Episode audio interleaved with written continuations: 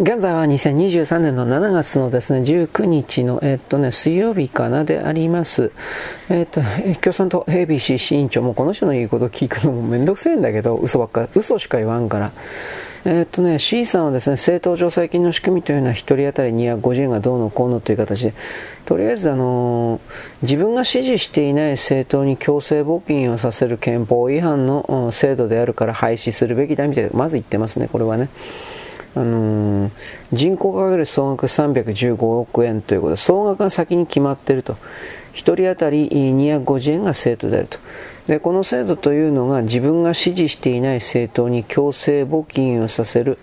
憲法違反の制度であるということは間違いがないので、これをですね、あの、やめるべきだみたいな。つまりこの、どういう言い方なんですかね。他の政党には金をやらず、で、共産党はですね、えー、共産党はあの政党助成金受け取ってないんで、確か。その代わり、個人献金という形で山ほど金をもらってるんですね。で、そのことに関して、ツイッターノートですか、これがですね、いやいや、あなたたちに言ってること違うでしょというふうな。うん。で、まあ、細かいこと抜きにしてですね、まあ、どうせ嘘ついてるから、この C さんって。だから、彼が彼とこの彼の背後の勢力組織が嘘つきであるということはもはやこれ分かってることですからそのことを踏まえてなんだろうこれらのもっともらしい顔でいわゆる権威のある人がへっちゃらで嘘をつくだなんて誰も思っていないというこの何というかな一方的に一方的に信じてしまうのは我々の側に相当問題があるんだろうなっていう言い方はするんだけど、ねこの共産党は年間80億円の個人献金集めてるわけですよ。うん。で、自分たちはそれだけもらってるのに、もらってるからというか、そういう言い方かな。もらってるから、えー、政党助成金いらないという言い方でもあります。で、自分たちは、あの潤沢なこの個人献金を集めておりながら結局のところですね、えー、なんちゅうか他の政党にお金を使わせないということをまず公然と仕掛ける、まあ、これ年間80億円って個人じゃないでしょうね、まあ、個人個人の形を偽装した中国共産党であるとかもちろんね中国共産党フロント企業だとかそういうものが個人ちったっていわゆるマイナンバー制度とかで、あの、なんていうかな、本当にそれが個人かどうか、実在の人物かどうかっていうことは確認されてないし、であるからこそ、あの、本当の個人かどうかということを確認されてしまうマイナンバー制度一連とかに徹底的に反対するっていうのは、あの、やっぱこの辺りにあるでしょうね。あの中国からの入金とかが取れなくなるからですよ。これ立憲民主党がもらっている政党助成金の金額よりも上です。80億円。これだけもらっておりながら国会で何の活動もしてないわけです。で市民から80億円も集めているくせに統一地方選でですね議席を減らして一人負けしてるわけですね。であの共産党は。でもトップは C さんは辞めないわけです。自分には責任がないとかどうとか。ということは、これは普通に考えれば、これらの80億円というのは、あの、政治政党的な何かじゃないんじゃないかな。うん、まあ一応、赤旗とか為替、これらの金額がだいぶ入ってるそうですけど、僕が一番疑うのは、こうしたお金が共産党の維持に使われてるんじゃなくて、海外のテロリストとかに資金を送金するという形でのテロリストテロリスト協力補助。どうもそんな感じがあるんじゃないかなという気がしてなりませんね。これは日本の中の NPO とか左側とかを含める全ての連中に対して彼らに降りてくる公の金税金というものが最終的には本当はこれどこ行ってんの？ということに関してあの僕いつも思うんです。これ本当に海外の中間北朝鮮、南米とかアフリカとかのテロ組織、中東とかのテロ組織、こういうところに間に2つとか3つとかですね、えー、なんていうかな、かますことによって、バレない形で、そのなんていうかな、送金されてるんじゃないかなっていう気がしならないです。はっきり言って。本当にこいつら嘘つきだから、うーん、ね。はい。まあ、これ嘘つきだってのはもう一つ、あの、我々をごまかすための表現を、まあ、NHK を含める多くの人々がやってるという記事を NHK、まあやってますね。これ何かというと、例えばマイナンバー。マイナンバーカードの返納というかですね、本人希望で廃止したうんぬんかん、自主返納は4割近くにも上るとかうんぬんかんぬんて言ってるけど、あのマイナンバーに登録した全ての人の40%はカードが返したんじゃなくて、登録者全体ではなくてですね、これ NHK の記事よく読まないと分かりにくいんですが、調べた250人のうちの4割っていう言い方であって、それどこを調べたのかっていうことをまず言ってないんですよね。あの曖昧にぼかしてるっていうよりもうーん人々を間違った方向に行ってるんじゃないんですかね。10人の市町村をですね230万人まず調査したんですって。NHK 本当かどうかわからんけど。NHK じゃまあ総務省が。であの本人の希望で廃止された件数は250件。で結局その230万人中廃止が250件ですよ。で250人か。230万人のうちの250人。でそのうちの250人のうちの150人というのはあのー、カードに新しい引っ越しとかしたんですね。カードに新しい住所とかを追記あの追記する余白がなくて再発行のために150枚を返したんだけどおそらくこの150枚というのはまた再び本人に新規発行で戻ってくるんでだから事実上230万人を調査して、えー、自主返納したっていうのは100人ぐらいしかいないんですよ。こういうことを言わないんですよ。だから。汚いでしょ。ね。汚い通り越してるわ。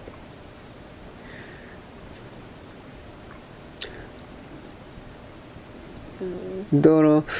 ぱこういう形であの日本人を、まあ、思いっきり騙すですよね。殺しかけてるような NHK になんで受信料払う必要あるのとか。やっぱそれは当然ですよね。僕はそう思います。あとは何だったかな。や令和の山本がどうのこうのとかって言ってんの。なんかねプライベートなのかよくわからんけど豪雨の大雨の被災地のとこ被害者被災地のところでなんかシャベルだかスコップ持ってですねうろうろしまくるななんて素晴らしい態度だうんぬんかんぬんってべた褒めしてるんですが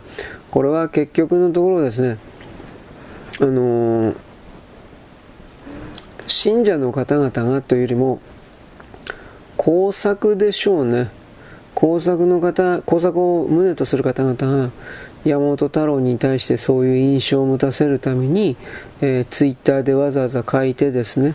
で、えー、なんていうかなそれをさらに無理やりに拡散するということをやってるんでしょうね。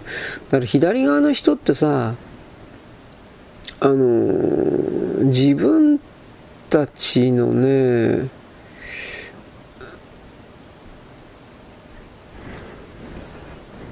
なんだろうな。工作やりすぎてあの逆に気持ち悪がられっていう風ななんていうかね。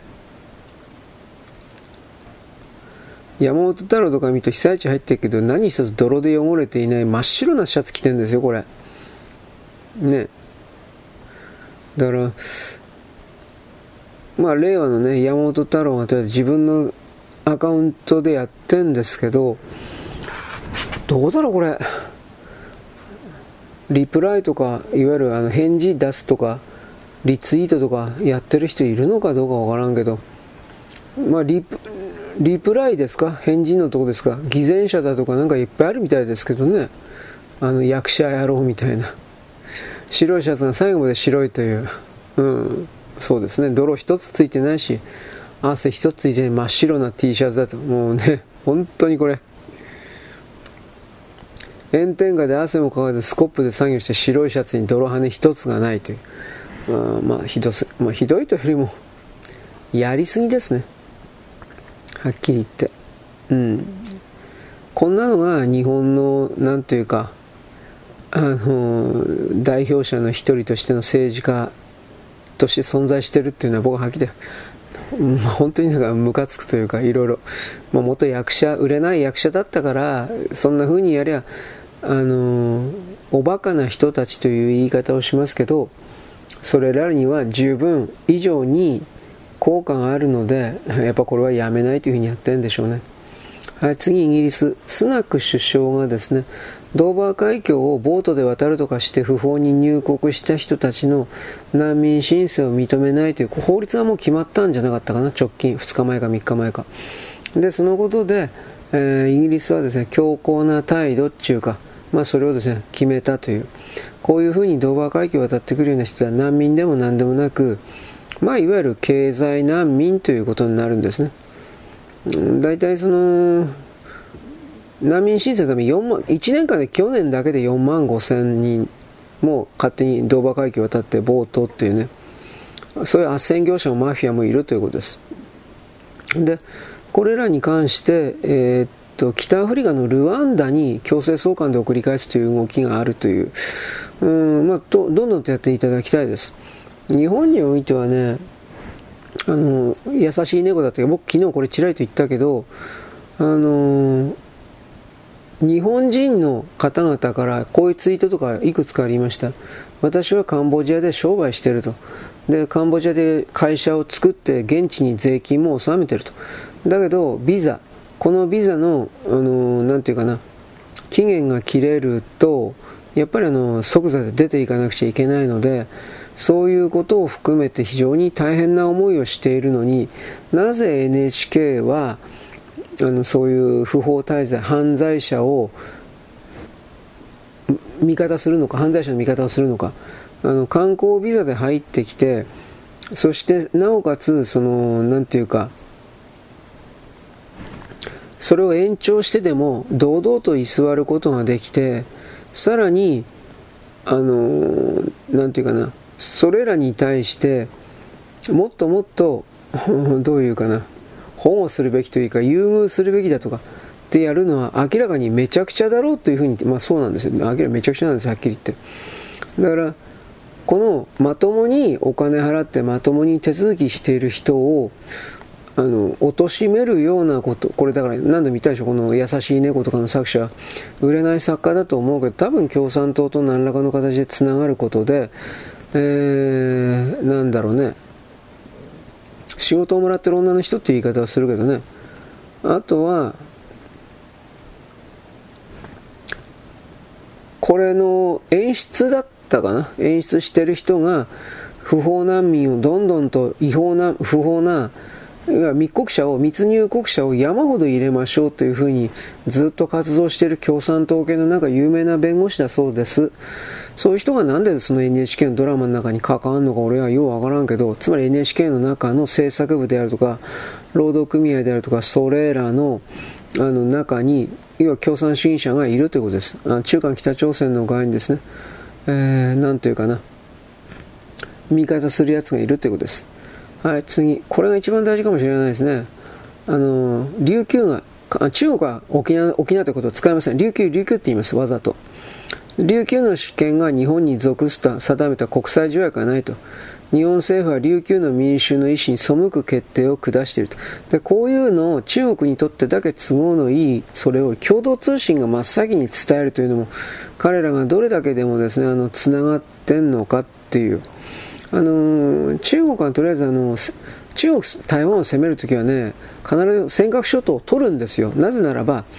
一時期台湾もね、あの、尖閣諸島に対してこれは台湾の領土であるって言ってたんですで中国共産党の言い分は台湾は中国の領土なのだからあのその台湾の領土であると主張しているあのー、なんだっけ？尖閣諸島は中国のものだというそういう考え方で全体を構造構築していますだからそれやったらで台湾侵攻の時は本当に尖閣取るんですよ、あいつらは。で、尖閣だけでは結局守りきれないから、八重山諸島っていうか、あの、沖縄に近い方の島もいくつか取ります、絶対に。そうなると、あのー、宮古島とか含めいろいろですね。うん。でもこれね、中国これ言っちゃったら、台湾が中国のものというふうに中国主張してますが、この主張はどう考えても通らなくなるんですけどね、あのー、国際条約がない。つまり、これはね、琉球の主権が日本に属すと定めた国際条約ないでしょう。これ台湾の主権が中国に属すと定めた国際条約がないと読み替えてもあの言えるんですよ。なんで、だからそれは言えないんでしょうね。結局のところは。だからこの中国、韓国、北朝鮮の連中の言葉というのをあなたたちはそのまんま、まあだからネット用レーシスだと言われたくないからですか？まあそのまんま丸ごとを考えずに受け受け取ってしまうというのは知恵遅れ、白痴が山ほどいるけれど、これはどう考えても自分自身で訓練してという言葉を使いましょうか？改めなければならないんです。どう考えたって。そうしなければ、本当に騙されて取られるだけの人生がずっと続くことになります。で、あなたはそれを本当に求めてんですか？ということを僕は何度も言うわけです。そんな人いないんじゃないの？と僕は思うけどね。また、この中国が、これ2012年の時がですね、一番最初に行ってきたんじゃなかったかな。沖縄のあの貴族はただ、アメリカが勝手にそれを宣言したけど、当時の連合諸国に対して許可を得てなかったというか、合意を得てなかったみたいな。でも当時の連合諸国がどうのこうのと言ったって、それは中国共産党ではなかったわけです。だから、都合のいいことしか言わんわけです。自分た自分たちにとってだけ都合のいいことしか言わんわけです。そんなもんをまともに相手にしてなんか得得することあんのかいと。いや、僕はないと思いますよ。あなたどう思うか知らんけど。だから、中華、中国、韓国、北朝鮮、中国人、朝鮮人というのは、あの、本当にね、世界と共存する気ないんですよ。地球と一緒にやっていこうという気ないんですよ。僕はそのように大体大きく決めてます。細かいこと抜き。中国なんていうのは都市部だけか知らんけど、それでも、ここまで食えるようになっったのに、それでも、なんだろうね、考え方変えないんです。だから、自らの経済収入とかいろいろね、向上して、なぜそれだけのお金が自分の、なんていうか生活の中で増えてきたとかいろんなことを本当なら考えていかなくちゃいけないんです。ところが、それが全くないわけです。だから、つまりそれは僕の見方からするとですね、彼らはこの最後の段階において、変わらないということを選択したという、つまり人から奪い取ることを、人から騙すことを、人を搾取することを、えー、なんというかな、この地球上に三角形の試合構造を作ること、まあとにもかくにも、何もかもですね、変わらない。搾取の構造をずっと続けるんだと。そしてそれは結局ですね、えー、っと、なんていうかな。すごい家？身分階層の死の公衆の武士？の家に住まれ、えー、なんていうかな。生まれた人は何をやってもやらなくても優遇され続けるみたいな概念。これ日本の死の交渉で言ったけど、これ中国はこれを本当に今の武士のところを、あのー、中国人っていう風な、つまり中国人であるだけで、朝鮮人であるだけで、未来永劫永久に固定化された状態で彼らは優遇を受ける。ちやほやされる。もてあやされる。働かなくても、当然のように当たり前のように飯を食わせてくれる。金もくれる。女も抱かせてくれるし、やりたいことをさせてくれる。そのような状況を本当に求めてるということです。それは地獄、あの、自由じゃないんですよ、本当に何度も言うけど。エゴの拡張と言います。だから、そのエゴの拡張を行うのは結局他の人の犠牲の上に成り立ってるわけです。他の人の存在の全てを勝手に燃料として勝手に他の人の存在の命を代価、代金として無断で支払って自分だけが快適な状態を得ているということです。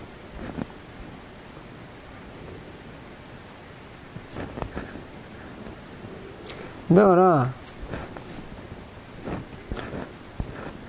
これらの変わらない座標、これは中国だ、中国朝鮮だけじゃないんですが、これらの変わらない、あの座標に関しての、まず少なくとも見方を、認識を大きく変えるべきですねということは僕は言います。うん。まいつまであなたはですね、なんかネトウヨだとかレイシストだとか差別主義者みたいな、あの何の根拠もなくあなた自身を縛り付けるあなた自身を支配コントロールするという言葉に自分自身でそれを受けそれを適用させるというかこれは明らかにおかしいんですよやっぱ。うん。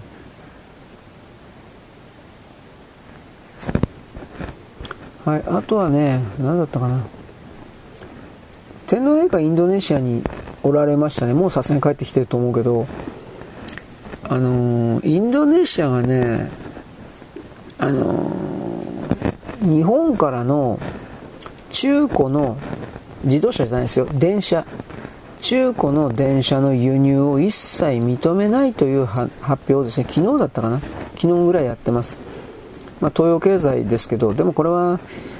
まあ、あのどうだろうね、まず一つは自分のところの工業力が上がってきたんで、他のところのやっぱ中古は嫌だっていう風な考えですね。うん。で、もう一つはやっぱりあの何度も言うけど、インドネシアなんて中国の完全属国ですから、マレーシア、インドネシアが本当に完全属国ですから、インドネシアの一部は反中だとか言いながら、でも経済的にインドネシア、マレーシア、中国という存在をあの切ってあのやっていけるわけないじゃん。本当の話で。でそこから考えた時にうーんまあなるべくしてそんな決定を下したかなというふうな。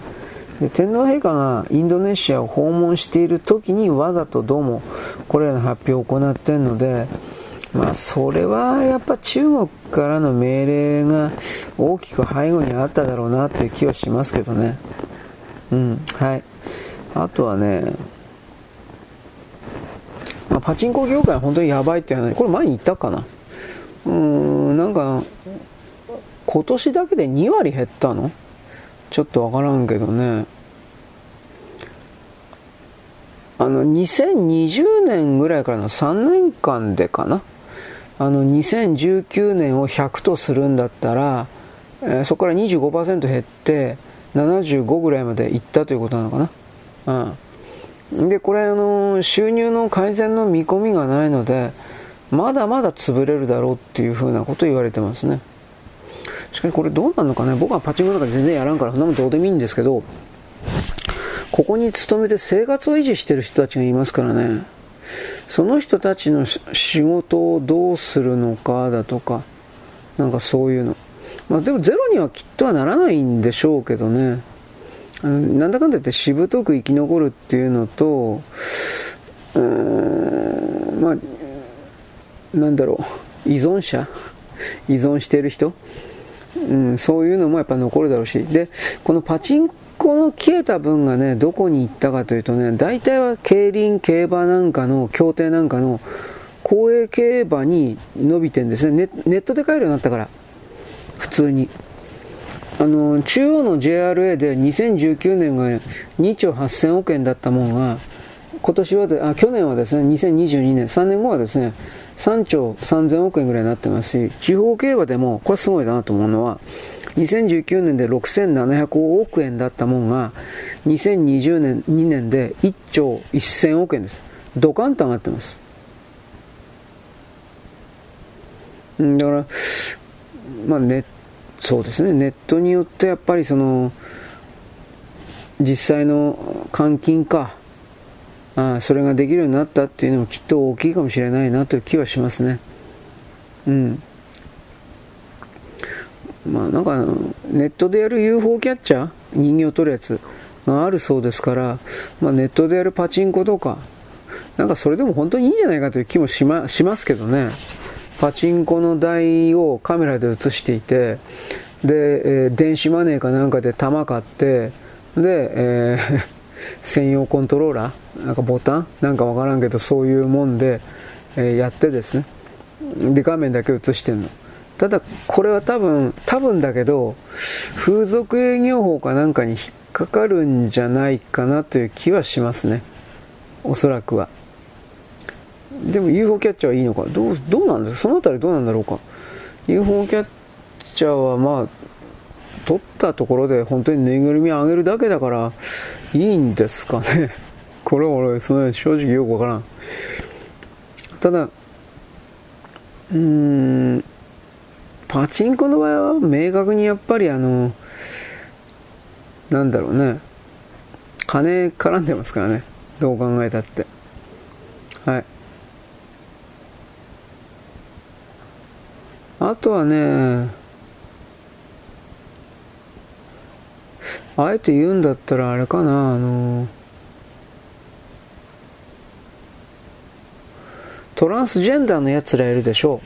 うアメリカなんですけどえっとね、小学生ぐらいの女の子を性的レイプですね。レイプしたその男の犯人が刑務所に入った後で、後で自分は女だというふうにトランスジェンダーを主張してですね。で、男のその人だったら、例えば10年の、あのー、懲役刑だったとするでしょう。それが女だったということで、刑期がえー、半分以下だから3年ぐらいになっちゃったというそういうことにおいてレイプされた側の女の人がものすごい親があの子供の親がものすごい怒るだろそりゃだからアメリカで起きてるこのトランスジェンダートランスというものを隠れみのにしてこれ徹底的にあのなんていうかなズルをしているっていう言い方かな。うん、なんか、なんかそういう言い方なんだけど。うん。なんだかね。まあ僕はにトランスジェンダーがどうか LGBT がどうとかどどんなこと言ったって結局それは金目当てのもんだとしか思ってないしあのー、なんていうかね。自分自身を認めてくださいという承認欲求の一環というかうん、なんかそんな気がしますけどね。そういうそういうやり方でなければ自分自身を認めてもらえないということのさらに上というかレベルの高い概念で本当はきっと何かあると思うんですけどね。うん。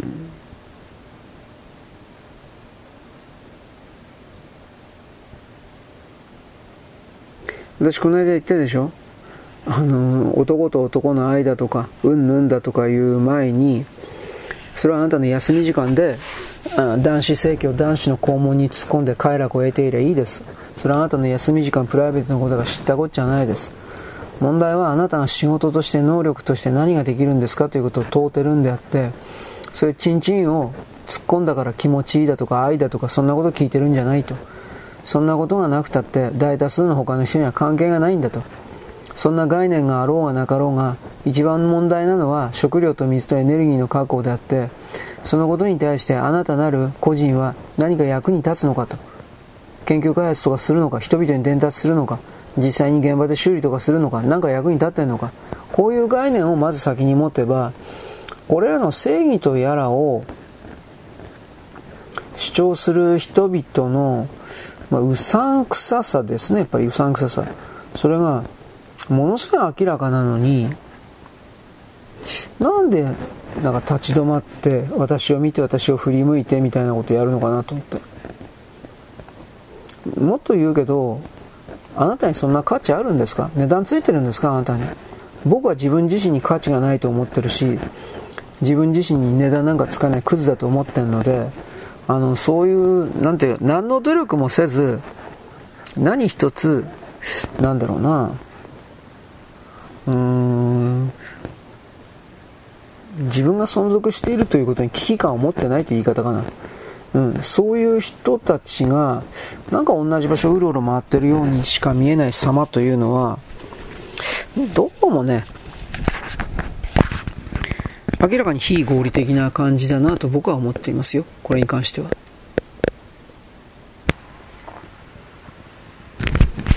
まああまりね、合理的、合理的って、もう僕全然合理的じゃないけどさ、人生的に。だけれども、あの、例えば感情であるとか、性欲であるとか、性欲が大事ですね。本当にもう、もう、ちんちん立ってばっかりですよ。いい女の人欲しいな、ね、やりたいな、と僕本当に、毎日毎日こんなこと思ってるんですが、現れた試しありませんね。本当に。あ気持ちよくなりたいな、自分だけで。こう、こういうことばっかり言ってるんですけど、あの、現れないんですよ。ね。僕の理想の女はとか、こんなこと言ったら、お前の理想の女はダッチワイフだよと、こんなこと、ものすごいひどいこと言われたことありますけどね、過去にね。ダッチワイフなんかとやりたいと思いません。これは本当です。勘弁してください。なんか今のラブドールが、いや、ダッチワイフでしょ。やりたくないです。と、これは僕はあの、シラフで真面目に青年の主張的に訴えるんですが、いや、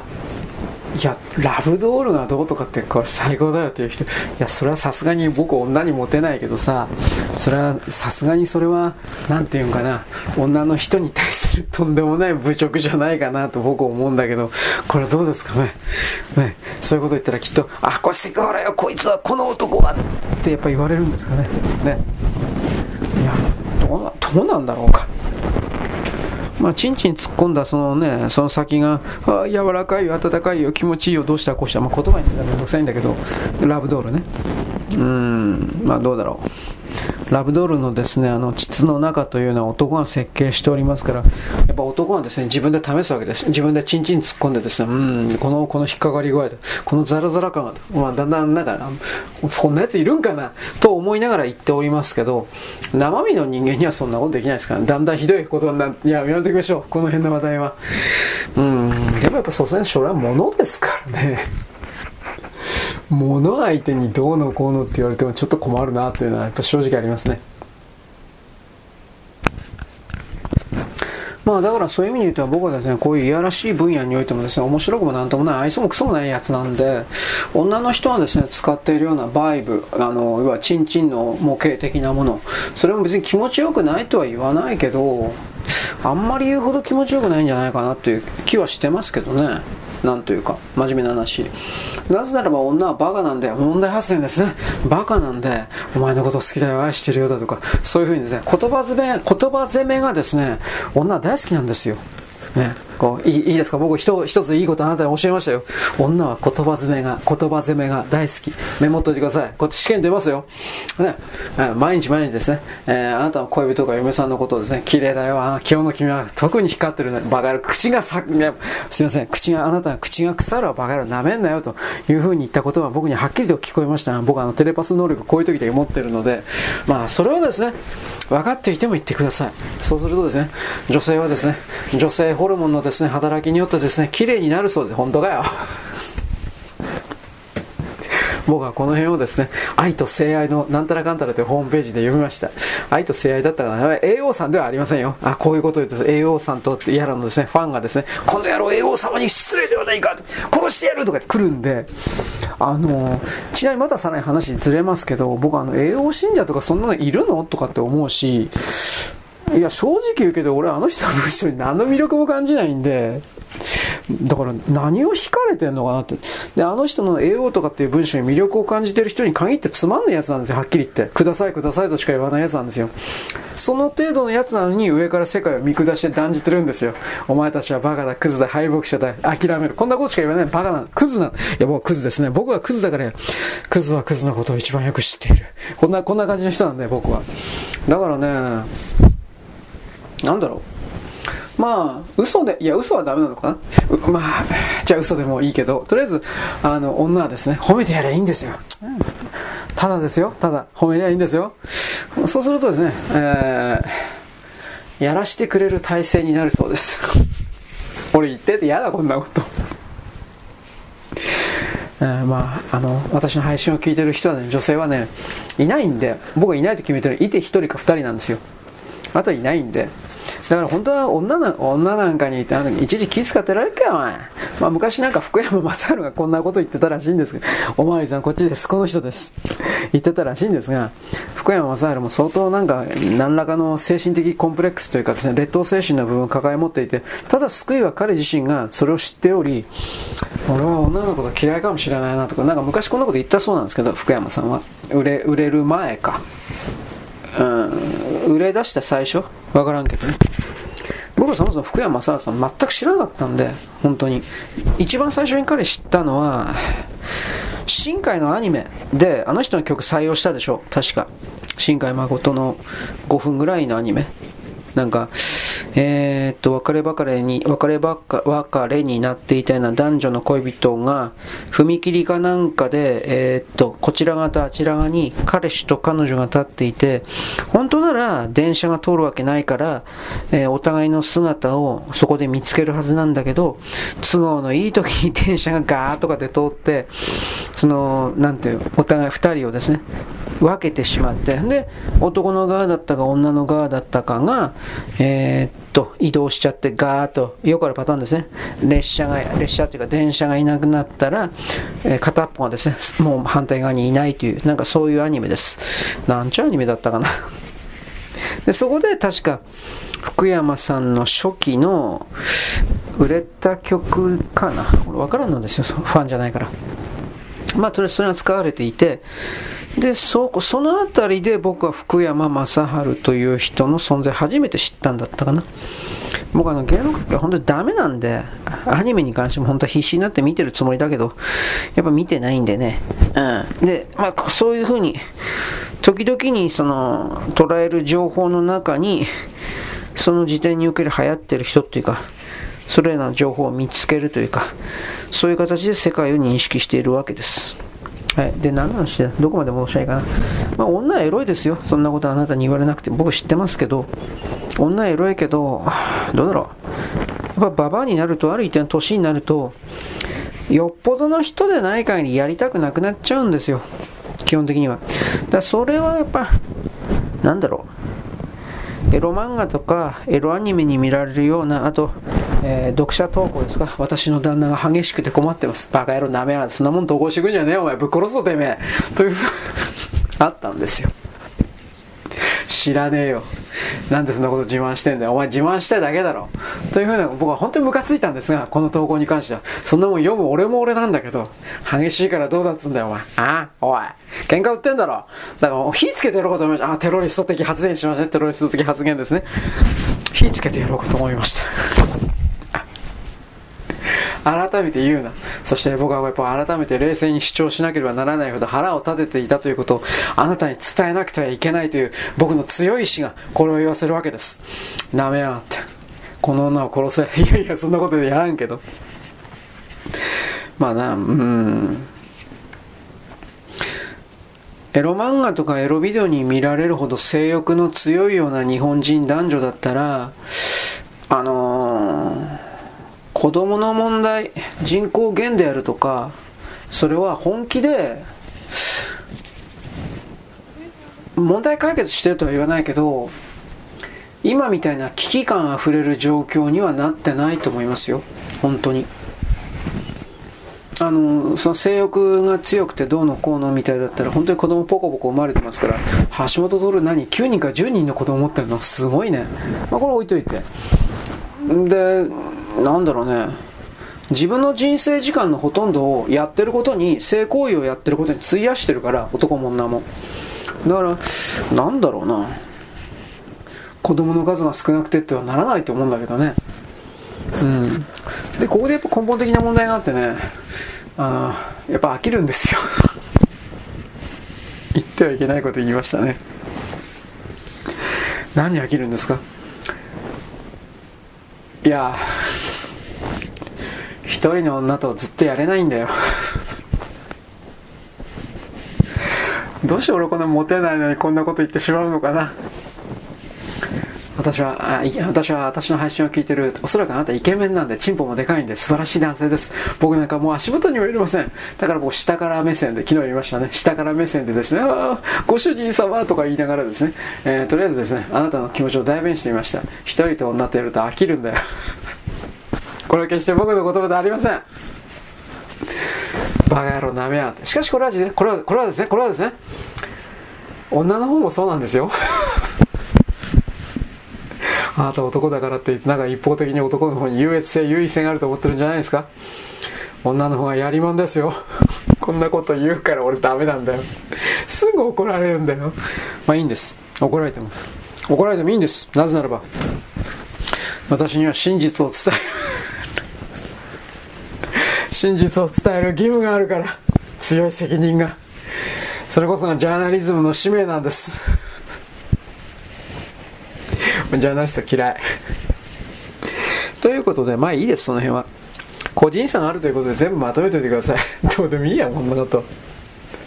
ということで、最後のオチは何かね。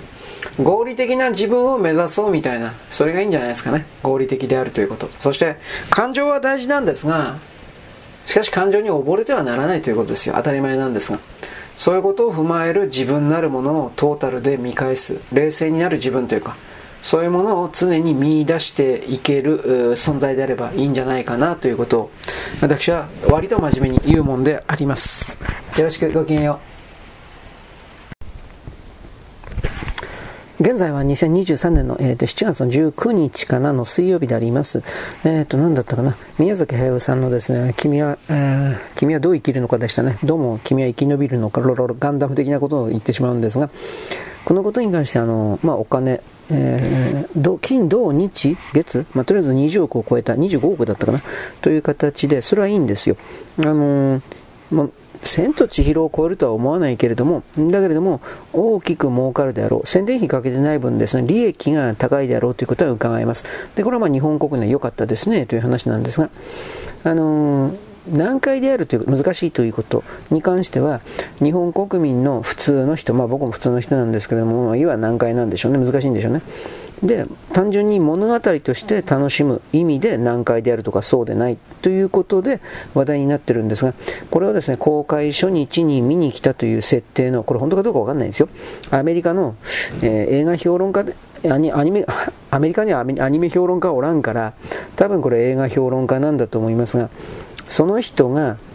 その人たちか。その人たちが、今回の宮崎アニメうんぬんというのは、戦時中か。戦時中のことだから戦争中じゃなくて戦時中、戦争やってるさなかでしょ？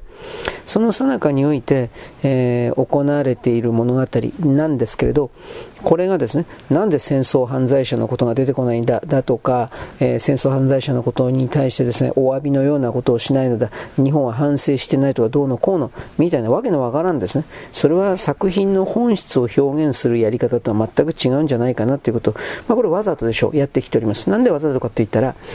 アメリカ人多分理解できてない。間違いなくということは僕は使っていい。なぜならば、日本でね、あの、千と千尋の神隠しが出た時に、ものすごいヒットしたでしょ？ヒットしたんですよ。で、その状況下で、ディズニーの社長がこれを、ディズニーの試写室で、最初から最後まで見たんです。それでですね、あの、ディズニーの社長は最後、会長だったかな、まあ、最初から最後まで見たんです。まあもちろん吹き替えはされてると思いますけれども、で、その状況で最後まで見てしばらく無言で、じゃあどうしたかというと、えー、周りの人にですね、なんでこれが日本で売れているのか俺には全然全くわからんって言ったんです。ディズニーの会長社長というのはなんだかんだ言うけれども映画売れている映画を見るっていうことはやってる人ですだから、まあ、見方がですねどう我々とは多分違うと思いますどういうふうな盛り上がりだとか展開だとかそういうのがあればきっとこの辺の層にはスペイン人には受けるだろうとかアジア人黒人には受けるだろうとかなんかいろんな、うん、我々と違った言葉あると思うけれどもとにかくそういう分析的な目で見ること、対象を見ることはできると思います。その彼がその千と千尋に関しては、全く分かんないって言ったんです。なんでこんなもんが死に滅裂じゃないかって分かんなかったんだと思います。本当に。で千と千尋に関してはアメリカ人のいわゆるアニメファン的な言葉を見る限りにおいても、まあ、分からんのだと思います、まあ、日本人の僕にしたって千と千尋が本当の意味で分か分かってんのかって言ったらまあちょっと難しいかもしれないですね。だからあのー、ちょっと待ってね。よいしょ。あの今回のね宮崎さんの新しいやつ「君はどう生きるのか」多分、ま、映画評論特にアニメを見るということをリズムだとかそういうんじゃなくて感覚的に分かるということが多分アメリカの評論家は一切できてないのでアニメを見るという意味においては。だから分からない自分というものをごまかさなくちゃいけないけど映画評論家としての自分の立場も守らなくちゃいけない、まあ、いろいろな思惑はあったと思うんですがとにかく否定的な批判的な。否定的で批判的な言葉を相手にぶつけるということはそれだけで自分は相手よりも上なんだというエゴの優位性を確認する作業というかエゴを獲得する作業というかになってるわけです。俺はお前よりも上だ。だから従えということですね。ところがこれらの評論家が口だけでどれだけ、えー、なんか腐してみても日本なんかでもそうですが、えー、実際の売り上げがどうかということなんですよまあ、ウルトラマンの時、安野さんのウルトラマンの時なんかでも、あこんなもんはもうダメだ、安野ダメだとか言いながら蓋開けたら、日本国内で50億ぐらいでしたっけ？なんかそれぐらい。ウルトラマンで50億取れるもんは確か今までなかったんで、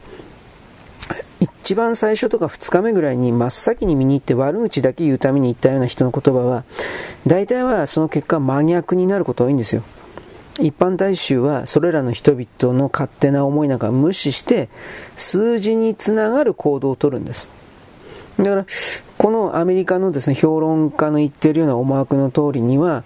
えー、アメリカで秋に公開されるそうですが多分そんな風にはつまり否定的な思いで戦争犯罪人がどうのこうのなんていうことをアメリカ国民は全く思わないと思います。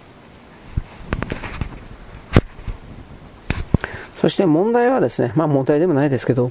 これらアメリカ人の評論家がそのように言っていたということをもっともらしく文章をレコードチャイナが昨日ぐらいそういう形で記事にして出してきたということなんです。だから僕そのレコードチャイナの記事を見たんで、あ、このアメリカ人がそもそも実在の人物かどうかわからんなと、まず思いました。フィクション、嘘ということ。中国人平気でそういうことするんで、まあ最近の日本のメディアもそれをやってますが、でも中国人は本当にね、あの何十年も前からそういう嘘を、本当に嘘を、実際にいない人を設定して喋らせるということ本当に記事でやってたんで当たり前の顔して彼らはそういうことやってもあのなんていうか恥じることないんでんだからこれはどっからどこまで本当か分かんないなと思いつつも仮にそれらの米国人がいるのだとしたら仮にですよ中国人たちは米国人たちがこの千と千尋がまず分からないからこんなこと言ってんだなということはうすうす中国人たちは気づいてるはずなんです。なぜならば中国人の方が日本のアニメのはるかに見てるから。だから彼らも中国人もどうせ分かんないですよ。間違いないと僕は言います。だけど分かんないけどアメリカ人よりも分かってるだろうという自負心がプライドがあるので上から目線的な形でこの米国人、まあ、いたとしてですよ、俺こんな、こんな評論家俺いないと思ってるけど、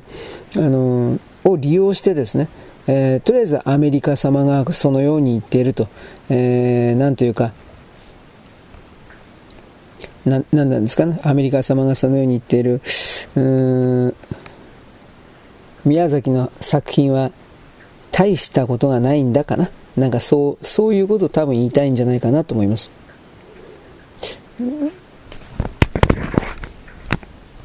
まあ、この世界は騙し合いですから、彼らがですね、本当のこと、つまり、アメリカ人、中国人もそうなんですが、本当のことはどうせ言っていないでしょう。その時その時の結果往来で最大の利益を取ったものはどっちにしたって最後に勝つんだという考え方の人たちですから、こういう、うん、評論まがいというか、こういう言葉もあんまり深刻に真剣に捉えるだけ、まあ、時間の無駄なんかなと思います。で最後にちらりと言っておきますけれども、あのー、台湾の、ね、TSMC がどうのこうのということに関して、えー、っと、なんていうかな、正確な、あのー、情報か、これはあんまり伝えられてないですね。米国は台湾の TSMC の最先端の一番新しいやつを米国の中に工場として作れと言ったけど一番新しいやつは TSMC は台湾本土の中に作ると言いました。3つの工場を作るのかな。で、えー、米国に作るやつは上から2番目ぐらいのやつです。で日本に作る熊本工場というのは上から数えたら5番目か6番目か7番目か。まあとにかくですねあの今この瞬間においてはたくさん数を作るものではあるんですがそのうちにですねあのー、ていうか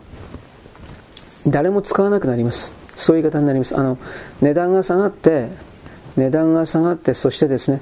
えー、っと二足三門になるというかだから熊本の工場もそのままになるとやっぱりその二足三門という言い方になるな。そういう言い方になりますね。だからそこから TSMC が熊本にさらに再投資して新しい工場のラインだとかそういうものを立ち上げるかどうかということ。それがですねまあ、台湾とか、まあ、台湾人ったって結局中国人ですから頭いいんですよ。そういう人たちがやっぱり、うん、まあ、米国と日本を最終的には騙すということ。TSMC にしたってその奥の方は中国共産党中国とつながっていますからそういうことを考えたときに、まあ、あの日本と台湾が無条件でですね仲間であるみたいなそういうことをいまだになんか言ってるような人ってこれバカ通り越してるなと本当にいつも思います。簡単に何でもかんでも信じるねということでもあるんですが。はい。まあそういうわけでございます。よろしく。ごきげんよう。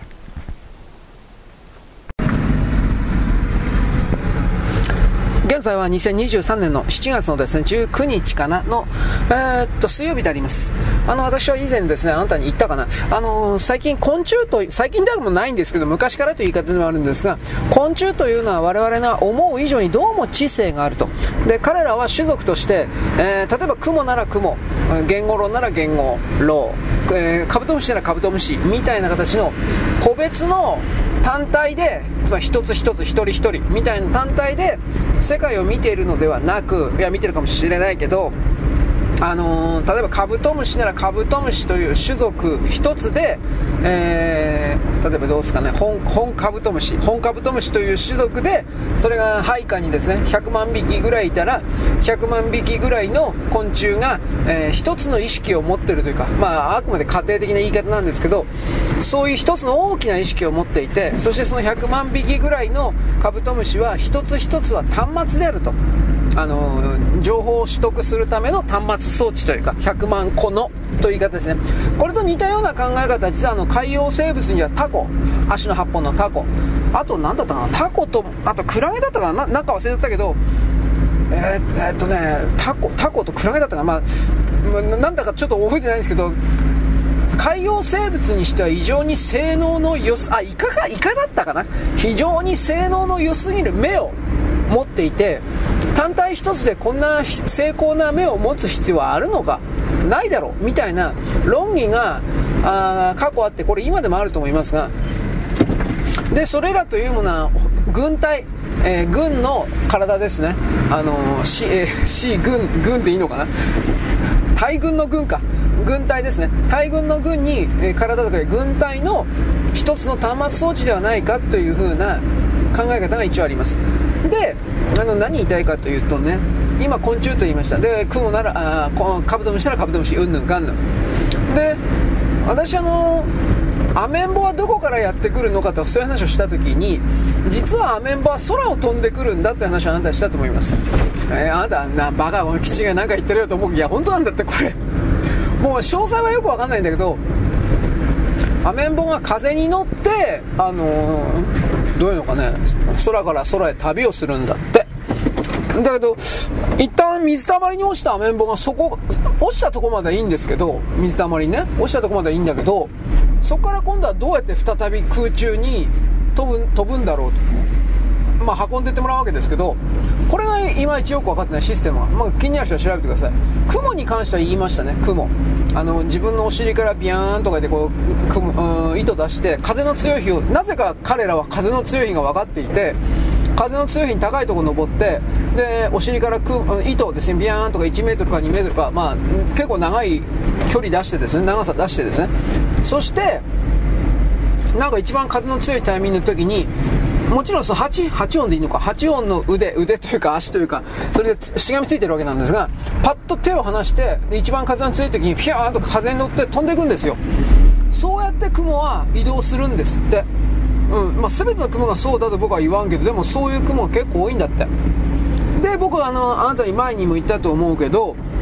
その雲たちが最近人間の移動体バイクだとか車だとか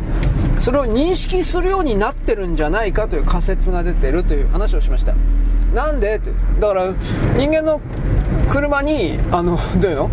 くっついていれば車ビャーンとかで走るでしょう。そしたら、まあ、それがどこに行くかまではさすがに雲は分からんと思うけど今いる場所とは違った場所にその移動体車がどうやら運んでくれそうだということを理解してるんじゃないかっていうことなんです。で車に乗ってビャーンとかどっか行くでしょ。だからさあんた会社行ったりコンビニ行ったりいろいろ寄ると思うんですけどそういうところで雲はちゃっかりと降りる 降りるっていうのかな。はいお客さんここですよ。っていうか、まあ、タクシー料金払ってまあそうそういうのはないけど雲が降りてでその新しい新天地で再びですね、まあ、巣を作るというかなんかやってるらしいというよりもどうもそうそうなのだというふうな、まあ、これまだ研究途上だそうですけどそんな風に言われたら僕もですねあなんかそんな風に言われたらなんかそんな気がしてきたなって不思議な気持ちになってね。どうなのかどうなんですかね。僕はあの昆虫とか別にあなたあなたあなた昆虫嫌いな話を知ってますよ。まあそんな嫌いじゃないんで好きでもないけど嫌いでもないって言い方でしょうか。だからそこから考えた時にですねうーん僕たちは昆虫が知性を持ってるとはまず考えない頭いいとか賢いとか言語があるとかコミュニケーションしてるだとかは考えないわけです。でせいぜいそのコミュニケーションしてると言ってどうせヘロモンだろうとかねその程度でしかかん思わないんだけどひょっとしたら音声言語のやり取りみたいなものをやってるかもしれない。わからないけど。小鳥とかツバメとかスズメはどうもこれは明確に音声言語で言語としてやり取りしてるそうです。つまり我々は、えー、汽車なら汽車鉄道なら鉄道みたいな特定の固有の何か指し示す単語のようなものが彼のピチャピチャとかなんかチュッチュとか チュンチュンとかなんかわかんないけど泣いてるでしょう。その泣き方のピッチだ速さだとか感覚だとか音の高さだとかなんかそれによって発音されておりで僕たち人間には、それなんかピチャピチャピチャ、いやなんか、ツバメなんか、なんかギギチギチギチとか言って、な、なんで、あ、喧嘩売ってんのこれ。なんかギチギチギチとかって言ってるけど、あれもなんかあの、なんとなく言ってんじゃなくて、喋ってるんだそうです。ほんまかいなと思うけど。ツバメなんかなんかでも、あいつはなんかなんか頭良さそうだから、ひょっとしたら、あそうかもしれないと思わせる何かがあります。わからんけどね。まあ、植物の場合でもですね、私あの、フェロモン、匂いと、あとはなんか特定のなんか化学物質だったかな。それと、あとあの、私はね、バクテリアたちが植物と植物、違う種類の植物とかを含めて樹木、林と林とか森と森とか、家にあるような、家に生えて使っているような、うん、なんていうの？植木、植木は違うか。あの、地面に植えてるような木とかあるでしょそういうものを知らん間に、まあ、5年、10年かけてるのか、まあ、具体的にはようわからんのだけど、バクテリアがカビの胞子の菌菌糸みたいな形で全部つないじゃって、で、それが結局植物間におけるネットワーク、言語、社会を形成している、なんか情報やり取りしてるっていうふうなことを言いました。植物でさえそれやるんだから、変な、まあ、植物失礼だけど、まあ、昆虫だって、まあ、鳥だってそれだからね、海洋生物もそうだから、まあ、昆虫だってやっぱ多分そういうことやってんだろうな、さ今のね、雲の、雲がね、人間の車を利用するって話ですけど。あのあなたは町にお住まいでも田舎でもいいんですけれども人間のですね大体頭の高さ男女含めてそうですね 1m50 センチぐらいの高さですかもうちょっと上かもしれないけどけど頭顔の部分に、えー、雲の横糸がちょうど引っかかるかのように街の中でもあの雲の糸があったりするということにまあ、気づける人は気づくでしょうね。鈍感な人は自分の顔に雲の糸がこう引っかかってる破ってるどういうかな。雲の糸を巻き込んで進んでるだとか。そういうことに気づかない人が多いと思いますが何気にそれがね雲の糸のトラップというかさっきあの車に乗っかってどっか行くって話したでしょそれを雲が人間を使ってやってんじゃないかっていうのもあるんです。本当のこと言えば。あの雲は縦糸と横糸があります。でネバネバするというかくっつくのは横糸の方です。縦糸はあのー、なんだろうネバネバしてない上にえー、っと硬いというか横糸よりも強靭な糸です。その代わりあれは多分汎用性が低いんじゃないかなと思いますけどプツンと切れるんですよ。あの力入れると。あの手にくっついたりすることないんですけど縦糸は大体は。だけどある程度の力を込めると弓の矢とかさバイオリンの弦が切れるみたいな感じでパチンと切れるんです。で雲はその縦糸をまず張っといて放射状に張ってからそ,、うん、その中心点の周りをぐるぐる回る形で柔らかいネバネバとした横糸を形成することであの雲の巣を作ります。で前にも言いましたが雨降ってきた時とか嵐がやってくる時は、えー、間に合えばという言い方になるんですが、えー、雲はですねその縦糸を端っこの方で自分でプチンと切ってですね。ほんであのー、雲の巣を上手に折りたたんで持っていくんです。でまた再び使うんです。ただ僕は個人的に思ったのはその横糸同士がくっついたのを雲はあのー、自分の何かでこれ何て言うかなほどく広また展開する広げることができるのかなと思って。横糸は横糸同士はねくっついて絡み合っちゃうような 僕は記憶あるんですが雲はひょっとしたらそれくっつかないような酵素というか何かを持ってるのかもしれない。まあこれも気になる気になる人は調べてください。多分どうせネットに落ちてるだろうからその辺の情報は。でね町だろうが田舎だろうがその人間の頭にあのパどういうのかな人間の頭にその雲の糸が触れてパチンと切れるでしょう。そしたらその糸の端っこの方にいる雲があのどうやいいのかな？ターザン？どどうやいいんだろうかああじゃないけどあのー、その端っこにいるんですよ。当たり前だけど。その端っこにいる雲が人間に飛びつくというか取りつくことができるというイメージがあるでしょ分かるでしょうか？頭の方でパツンといくわけですからその雲の糸の長さが例えば1メートルぐらいだったら足元だとか、まあ、場合によっては背中大体背中らしいんですけど背中だとかにヒヨーンとかってこうねロープロープ使ってその、ね、あっち側行くみたいな形で飛び移るという。それで知らない間に雲が自分の洋服の背中とか、まあ、腹でもいいですけどそういうところに飛び乗って人間は歩いてるだけなんですけど気づかずにね雲は多分上手に隠れてるとか動かずにじっとしてるんだと思います。で人間がどこかの時点で、まあ、お休みしたりなんかして止まるでしょう。そうするとですねそそくさとあの離れていくんだったらなんか落ちるんじゃなかったかな。あのお尻から雲の糸出してですね、えーと、高いところからほら特殊部隊の人たちがなんかピョンピョンとかでジャンプしながらものすごい速度で降下していくあるでしょう。あんな感じで雲が地面に着地するんですよ。でスタコラさっさと人間から離れるんです。そういうことをどうもやってるみたいなんですよ。現実の問題として。でえー、なんだろうね餌の取れないような場所から餌の取れる場所に移動するという。自分で風を使ってですね飛ぶのもそれはやりますが人間とかあと人間はそれやってるというか他の動物でもそういうことを利用してんのかもしれない。雲は。俺分からんけど。でも猫だとか犬だとかねいつ来るか分からんでしょう。だけど人間の場合は大体もし雲に知性があるんだったら通路だとか道路だとかその脇だとかでなんか移動してるなこいつは。みたいなことだった。8個の目だったっけ、まあ、10個とかいろいろたくさんあるそうですけど。その目で見て分かってんのかね、まあ、まあ分かってるんだとしてあこいつはこいつは俺のいい乗り物になるぜ。という風な形で そんなこと考えてっかな。まあ雲の糸張ってですね待ってる。という風な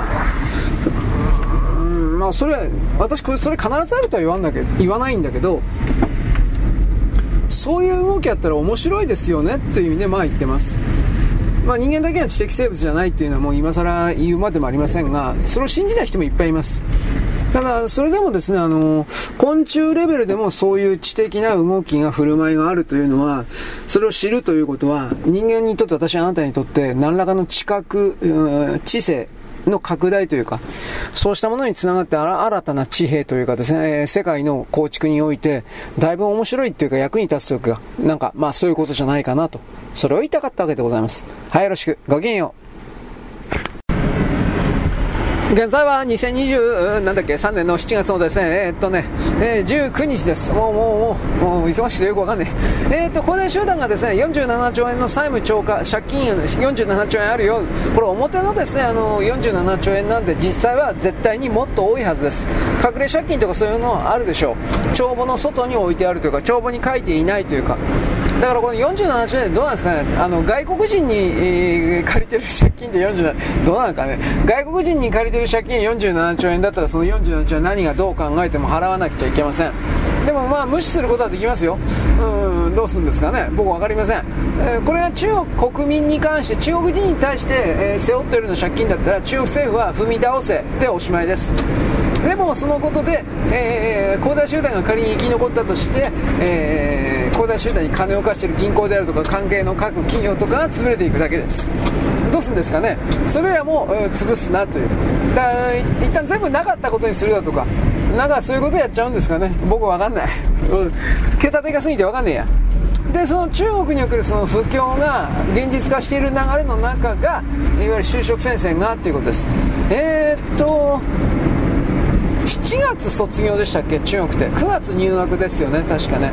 で7月卒業、まあ、なんかだんだんと卒業生出てきてるそうですが仕事先がありません。で今日なんかの報道においてはまあ人気が公務員というふうになってるけど例えばどっかのですね、なんとか市、なんとか町みたいなわけのわかんない、いや、町役場の公務員でも、えー、100倍、200倍、300倍当たり前。で、国家公務員的な、それだったら、えー、6000倍だって。えー、5999人だけあ5999人が全部失格して1人だけが合格。そんなもん試験じゃねえだろ。あのだって同じ点数のやつ全員絶対出てくんだよ。満点のやつも絶対出てくんだよ。満点100人あ6000人受けて満点のやつ100人出てさらにその99人をどういう基準で落とすの？無理だろそんなもん。から結局それはあってなきが落としですね。結局これは中国共産党の息子さんだけ入れますよ。こうこういうなんか敵屋の単価売だったかバナナ売りみたいなそういう風になるでしょうね。当たり前なんですが。で中国の中から聞こえてくるですね和歌山のセーラークの言葉はですね僕たちはもう死人だ。僕たちは死体だお前今頃気づいたの？もうせえよとか僕は日本人の僕はですね全然恵まれてませんが貧乏ですがですね、えー、社会の底辺ですがね。彼らお前ら散々人の国から何でもかんでも奪っておきながら今更そんなこと言ってね。土壌買おうってのは甘えんだよお前。プケラッチョ。みたいなこういうことを僕は言います。ね。ダメですね。劣等精神がですねもうダダ漏れですね。どんな気持ち？今どんな気持ち？いいねトントン。こういうやつですね。あしかし、ね、これはやっぱりあの中国の自業自得でしょうね、やっぱりこれは。どんなひどいことをしても、どんな傲慢なことをしても、世界中の人では中国人は放っておかないんだ、みたいな。本当はこんなこと考えてるからね。バカじゃないよ、お前。もう言葉も、言葉も出したかねえよ。そういうことのツケが、まあ、代金の支払いが、因果応報の支払いが強く求められている。こんな言い方をとりあえずはします。はい、次にですね、あのー、これどこの記事だったか忘れたけども、ね、テレビの記事でもあるんで、朝日かどっかかな、テレビの記事でもあるんですが、アメリカの中で日本の軽トラック、軽トラ、これが大人気で大人気でという風な記事でした。でもこの軽トラが大人気というのは僕はあの前からあなたに言っております。あのでも一応ですね、20年、製造から20年だったか25年、週によって違うかな、まあ、20年か25年経過したやつはですね、クラシックカーとして見なされるので、いわゆる米国の保険適用基準の外になるのかしら。険は一応聞くみたいだけど、えー、ハンドルがアメリカと違うんで逆なんで反対側なんで保険料が高いんだという風な書き込みを見たことがあります。でその状況下でとにかく小さいもんですからで向こうのアメリカというのは庭が広いだとかあとあの、まあ、農場だとかそういう本当に広いところを持っていてそれらやっぱりあの軽トラがあるとほんま便利みたいですね。アメリカのトラックでかいからねなんだかあのアメリカのピックアップトラックとかたまに、ね、走ってるやついるけどあんなでっかいもん何してんの？って俺思うけどね。うん。そういうわけで実用的であるということ。なおかつ軽トラというのは気候がすげえ簡単ですからまあ、ちょっと大げさだけどね。普通の人でも直せる。またアメリカというのは周りに人いないから隣町まで何百キロっていうところも結構あるから壊れたら全部自分で直さないといけない。で結局鈴木とかダイハツだとかあの辺の軽トラの部品っていうのはコピー品がインドネシアマレーシア品中国品みたいなコピー品が米国の通販であるとか、米国のディーラーっちゅうわけじゃないけど、まあ売ってるみたいですね、普通に。俺部品とかどうすんのかなと思ってたんだけど、自分で買えるみたい。で、大体は3気筒の、えー、3気筒の SOHC でしょ？いわゆる、あのー、えー、っと、なんだっけ？ダブル、DOHC じゃなくて、シングル、シングルオーバーヘッドカムか。だから、機構も簡単であり、部品の交換だけでが大体ほとんどだから、割と修理できるみたいです。まあ、その動画の中で取り上げられたのはレゴランドでした。どこのレゴランドかよくわからんけどね。レゴランドの中、校内が広いんでしょうかとりあえずあの、5台も6台もですね、いろいろな、まあ、あれは本当に20年以上前の方だなと思ったけど、ちあの、今の軽トラはですね、若干中広くなってるんですが、その中広くなってる前のやつですね。だいぶ狭いやつなんですけど、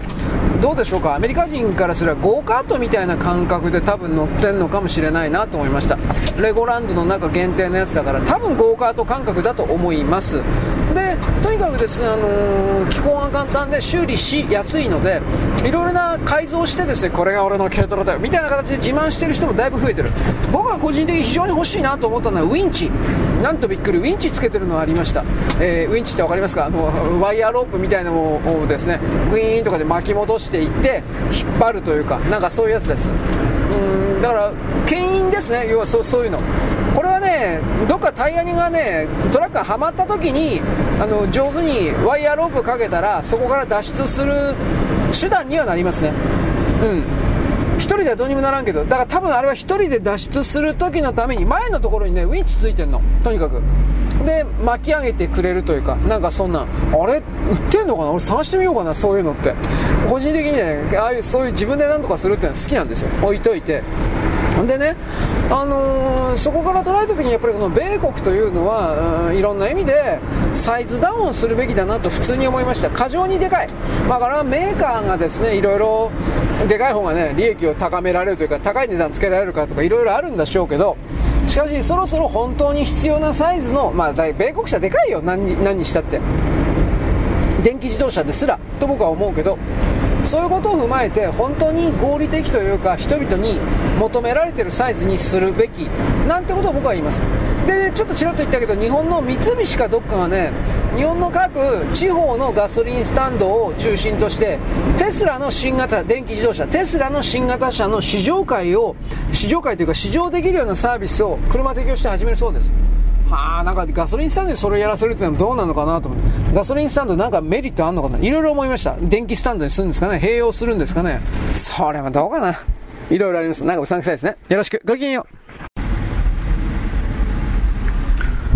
現在は2023年の、えーとですね、1月の20日ですね、20日の、えーと、木曜日であります、えー、岸田首相が外遊、外側行って帰ってきたのかな、なんかそんな感じ、で新聞各社はですね、とりあえずあの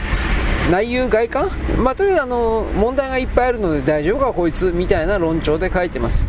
これはこの人たちのね、多分あの一番問題なのはね、あのどうしたいかっていうのはね、多分マイナンバーなんですよ。おそらくはなんだけど。僕はざらっと調べたつもりなんだけど勝手にね。いわゆるあの企業も含める共産党を含めるいろいろな方々がやっぱり何らかの形での不正送金的なものをやっており海外からお金を受けることも含めてまた海外に出すことも含めてこれをマイナンバーと言われているものをきっちりやられてしまうと彼らが困るんです。しかし国民レベルで考えたらやっぱりマイナンバーはあった方がいいんです。どう見たって。つまり不正送金であるとかこの金の出所は一体どこですかということを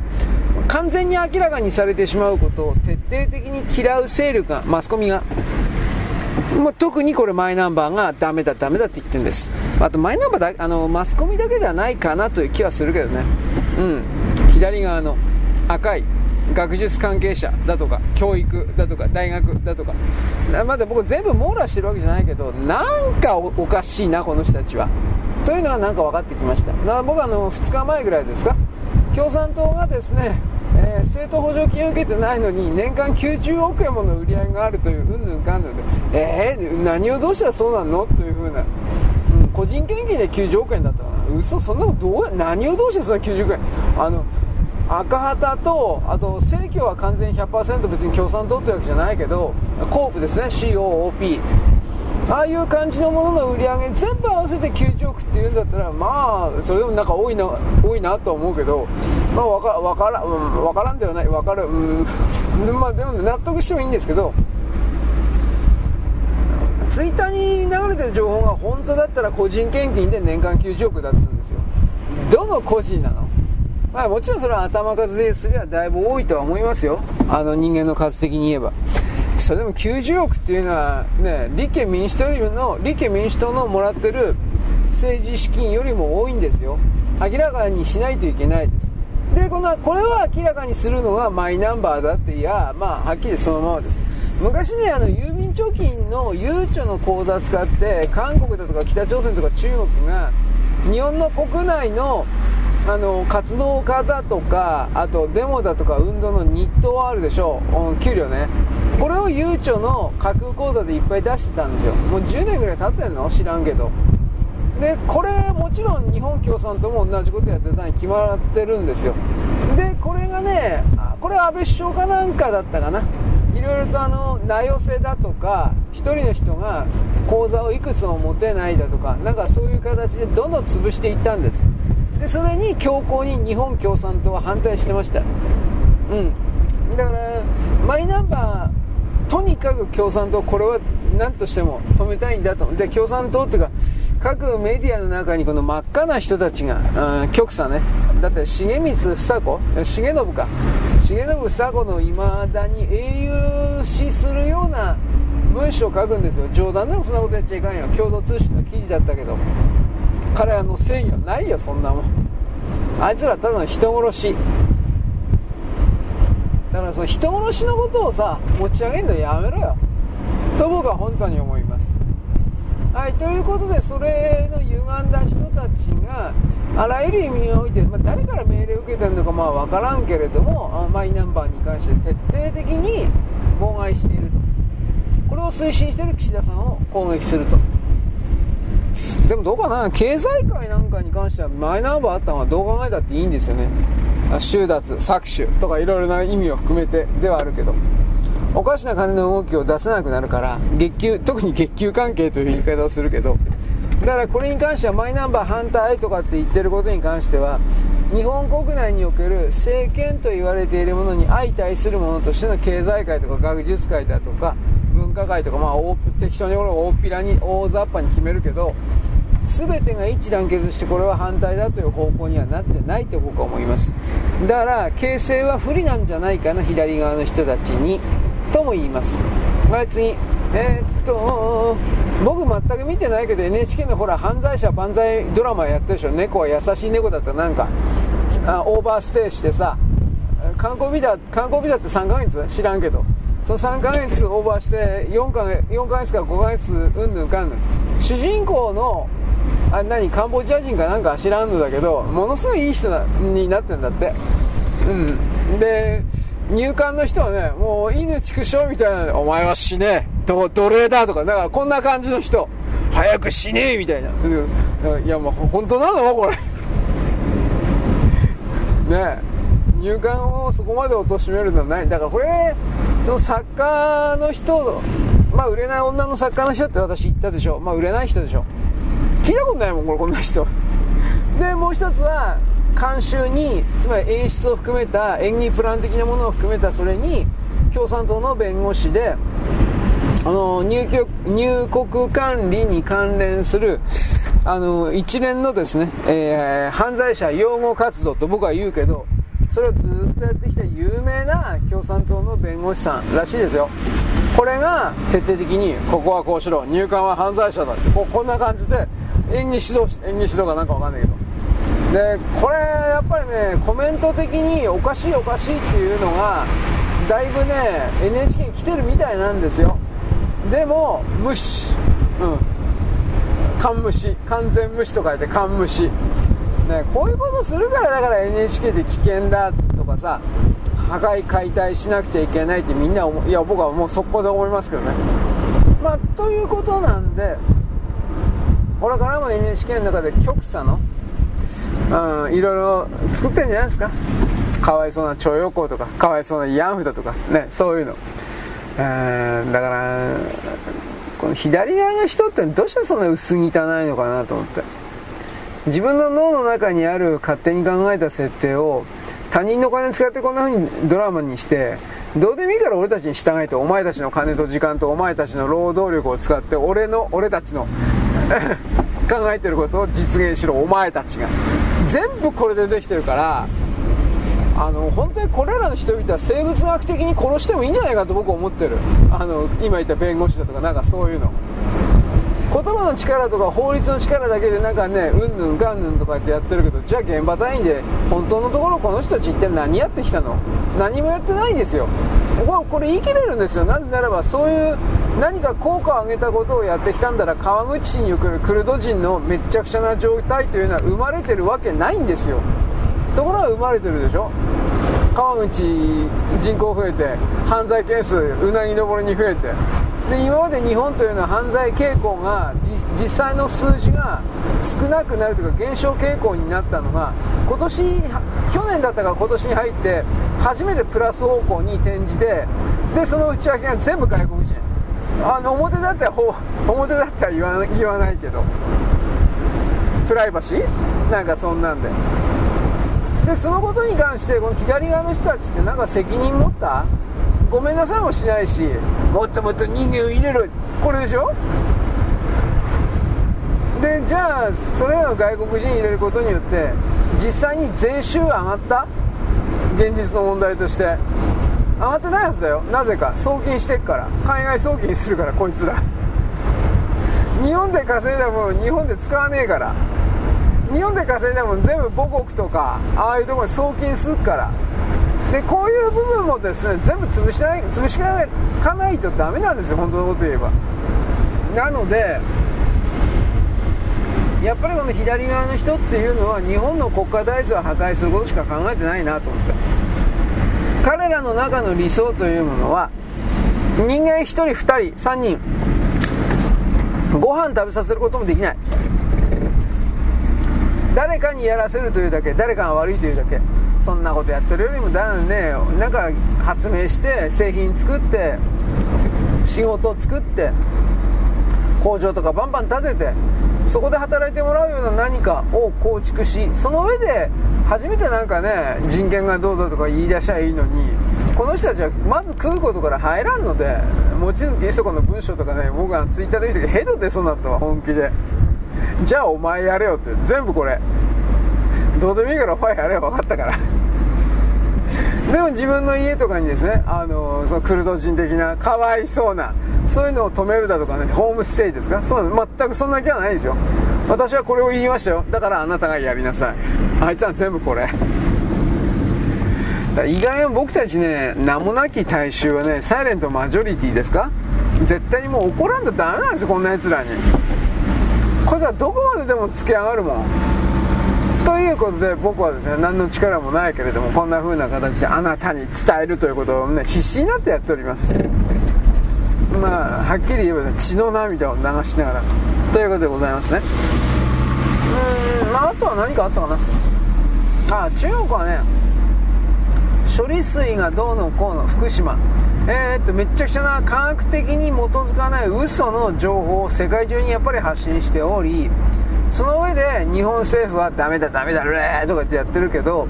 これはまあいろんな思惑ありますよね、まあ、とにかく日本の原子力をやめさせたい。日本の電気代がねあの安くなるといろんな見方あるけどね。日本電気代安くなるとその日本の競争力上がるじゃん。そうすると中国の製品とかがあの有利なポジションを得られないじゃん。だから徹底的に人の足引っ張るんですよ。中間というのは北朝鮮もそうだけど中間というのは盗んで人の足引っ張って相手に偽の罪悪感を与えてまあ、うん、いいことあんのっていう。何にもしてない世界に対して何にも貢献していないけど我々は世界で一番優遇されなければならない、えー、素晴らしい存在だとか勝手に言ってろ。言うのはいいけど人に対して何かやんなよ。と僕は思う。でこういうことを言うとですねああこの人は差別主義だと。言うけれどじゃあお前調べてみろよ。調べろ。程度出るから。と僕は言います。いやもちろん中国の中にも普通のいい人はいるんですよ。当たり前じゃないですか。だけどその人たちは中国政府の言いなりなんだからいい人でも行動は悪いことをせざるを得ない。悪いことするんだからやっぱりそれはいい人じゃないんですよ。この考え方を持てないんですよ。あの自分で物事を考えない人は。どれだけいい人でも行動が悪いことをするんだったらそいつは悪いやつなんですよ。なんでこんな簡単なこと分かんないの？簡単です。人から言われた通りに生きてるだけだから。なんかねよく分かんないけど。その人から言われたことが権威であるとか、まあ、精神世界的な言葉であるとか。ね何でもいいんだけど。自分の体験から裏打ちされたものではないからうん。まあ、ある意味そのなんかね失敗したって誰かが何とか言ってたから僕はその通りやっただけです。責任をですね逃れるような余地を隙間を残しておきたいんです実に汚い。もう人間は全部汚いよこういう風な。ということを僕は言います。ね。だから現状時点によって中韓、北朝鮮が中共圏、まあ、マレーシアもインドネシアもシンガポールも全部そうなんだけど、本当のこと言えば、あのー、自分で自分を変えようとしない、うん、相手から奪い取ることしかしない、騙すことしない、騙されるやつが悪い、いやいやいやいや、騙すやつが絶対に悪い。こういう、これはもう、これね、あなた本当に騙されてる。騙すやつは徹底的にどんなことをしても悪い。騙されるやつは悪いんじゃなくて騙されるやつは間抜けということ。抜かっていたということ。騙されたものが悪いという言葉を使っちゃいかん。だそれそれこそがあの騙される第一歩。騙すやつが一番悪いに決まってんだろなんで簡単にその風に信じんの？バーカ。簡単ですよ。権威に従ってるから。犬ころ。犬ころは犬小屋に帰れ。ということを僕は言います。僕はこの地球を犬小屋にしたくない。これは僕は何度も言ってます。ニサルガダッタ様あなたはどの？アーシュラムから来たかね？というふうなことを言います。今のままだったらあなたはどこの犬小屋から来たんですね？になります。僕はそのような状態を感化しない。見過ごさない。で僕は本当に何でもこんな偉そうにね何の力もないですね傲慢の塊だなと本当にね僕人間のクズだって分かってるんですが時々ねやっぱ向かってくることがあるよ人に命令すんな。いろんな意味で。それがいい人であろう。人に命令をするな。ということも言うんだけどさあさあね自分がいい人だと本気で思ってる人はやっぱそういう自ら振り返ることしないよね。ね残念だね。いや本当は残念だって思ってないけど。どうせ合わねえから。うん、ということでねあの中国はこの処理水云々で日本の足を引っ張るということを彼らのメンツもあるけど揺さぶってるんでしょうねやっぱりね。なんで他のフランスだとかさあのもっと濃い濃いねドロドロとした毒水のそういうですねあの汚染水でしたっけ？それをですね流してるように言わないんですかね？なんで日本だけなんですかね？さすがに今回は無理があったと矛を収めろバーカ。まあ日本からなんかですね引き出したいというのもあるんでしょう。我々にそのような抗議活動をやめてほしかったら金くれ技術くれ、えー、経済進出しろ。まあどうでもいいけどとにかくよこせ。よこせしか言わない。中国人、韓国人、北朝鮮よこせよこせしか言わない。これはマレーシア人だろうがインドネシア人だろうがシンガポールだろうが全部同じだ。インド人はまだこんなこと言わない。儒教権威が本当どうしようもない。でこれこれであ差別がと。最近日本語覚えたんですか？お上手ですね。僕はこういうふうに返すようにもしてるけど。なんかね。丸め込まれず上手に怒って弾き返してなおかつその悪辣な言葉行動を無効化するゼロにするということ。彼らは本当に狡猾ですよ。底意地が悪いというか。あれはなんでなんでしょうね。精神の方がそんな風になってるのかね。僕さっきあの台湾の TSMC の連中のやつらのことを言ったけど、まあ、ちょっと前にも言ったんだけど結局彼らはね彼らの経済界政財政治界というか経済界政財界なんですか？これはね将来的には中国と一緒になってもいいという選択肢も同時に抱えながら台湾の優位性というものを保持するために、あの TSMC の、えー、2ナノメートル、3ナノメートルの次の最先端工場は台湾に2つだったかな。2つだったか3つだったか建てるとかって言ったのは、その選択肢を残しておきたいわけ。米国一辺倒では嫌だということと、彼らは彼らで分析してるので、米国がおしまいだ終わるということを含める、米国の中に自分たちの最先端は置きたくないと。だから米国に工場は作るけれども、ナンバーワンの技術は台湾に、そして米国においてはナンバー2ぐらい。で、日本の熊本の TSMC はナンバー5ぐらい。熊本のやつは、28ナノメートルで、28ナノメートルなら中国本土でも作れる。TSMC、SCMC だったかな ?S、S、中国の、まあ、中国中、中華人民共和国の国策半導体会社でも28ナノメートルは、まあ、簡単に作れるとまではまあ今言わんけど、でも作れる。だから結局これというのは、あの、あんまりね、なんというか、あのし、素晴らしい施設ではない。熊本のやつは。需要は今のところある。電気自動車とかなんか含めて、スマホとかいっぱい含めて。だけど5年もしたら需要がなくなる。実際にどこの国でも作れるから、28ナノなんて、になるから、値段がすごく下がって、あのー、大きな利益を上げる商品ではなくなる。さすがにだからその時に熊本の TSMC を含めるソニーとかね、いろいろラピダスだったっけ？ラピダスという名前の会社で、それらが2ナノメートルであるとか、1ナノメートルであるとかの最先端を5年後ぐらいに作れているんだったらまた話は別になるけど、世の中そんなに甘くない。どうせ、どうせ作れない。あのー、5年後ぐらいだったらきっとやっぱり TSMC はトップ走ってる。ただ韓国は落ちてる。冷静に考えて。SK も、いや、SK とか中国力入れてるけど、まあ、まだ SK は韓国の会社じゃないです、もう。あの中国の会社です。で、まあ置いといて、それでも、サムスン、サムスンって言ってるけど、メモリしか作れないから、作ってないし、これからも作れないから、まあ、どう考えたって落ちてる。で、TSMC うんぬんってやってる中で、えー、中国が台湾侵攻で、丸ごと全部中国に飲み込んでしまったら台湾を、世界の地図は全部変わる。間違いなく中国は半導体を一旦全世界には出さない。絶対にそうする。で、あのー、出してほしかったら、台湾が中国の一つの省であるということを承認せよ、認めよってやる。一番簡単、これ。だからそういう風になった時においても TSMC という会社と関係者は自分たちだけはとにかく生き残ろうという意味で、えー、最先端の2ナノメートル、3ナノメートルぐらいの今今現時点の最高度のこの技術は保持しておきたい。だから台湾に置いておく。だから、そこから考えた時に、所詮はやっぱり中国人だな、こいつらって思うよ、俺は。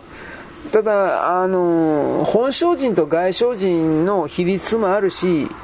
今中国はやっぱなんだかんだ言って、あの、勝手にコントロールしない外省人、中国からやってきた奴らだから、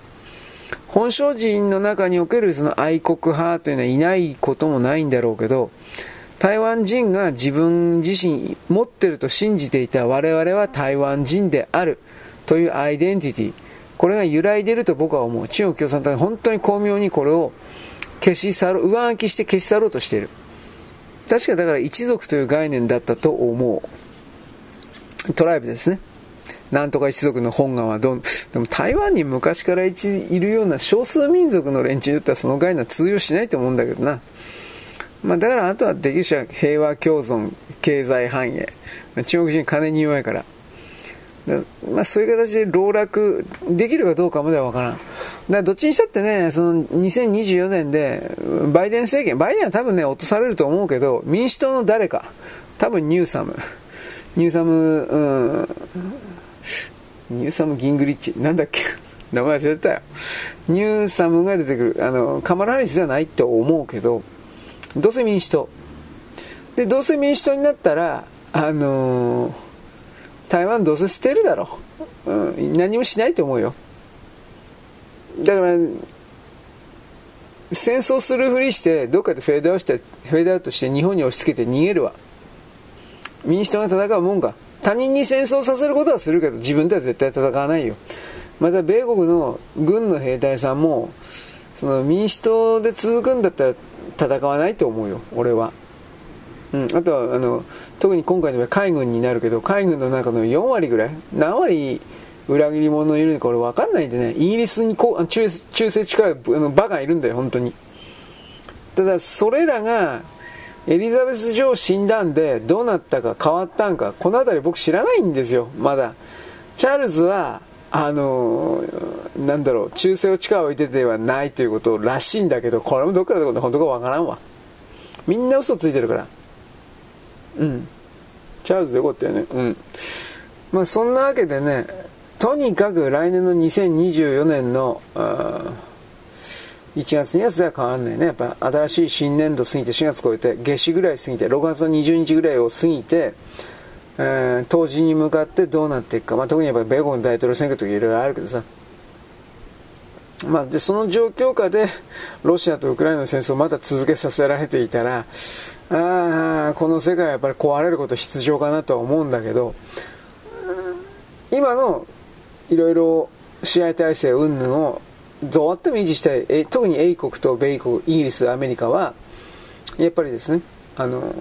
まあ、多分今年中に終わらせるんじゃないかと思うけどね、うん。ゼレンスキーは亡命か暗殺。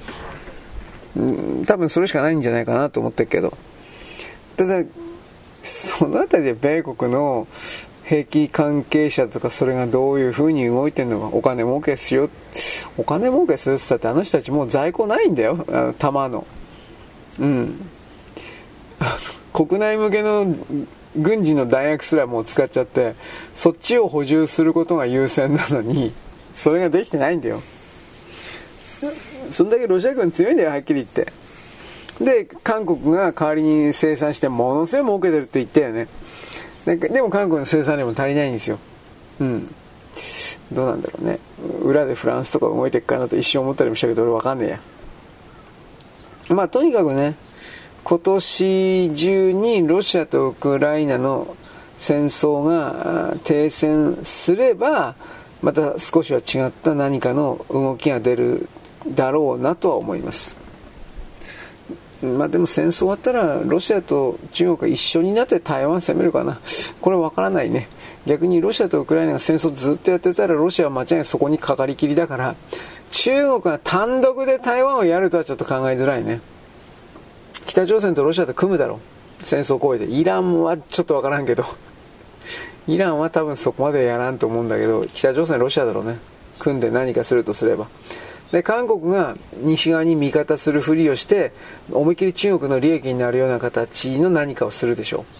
う。在韓米軍の出動をさせないだとか、足引っ張ることをするでしょう。そこまでは大体読めるんだけど、だけど、うーん、どうなるんだろうね。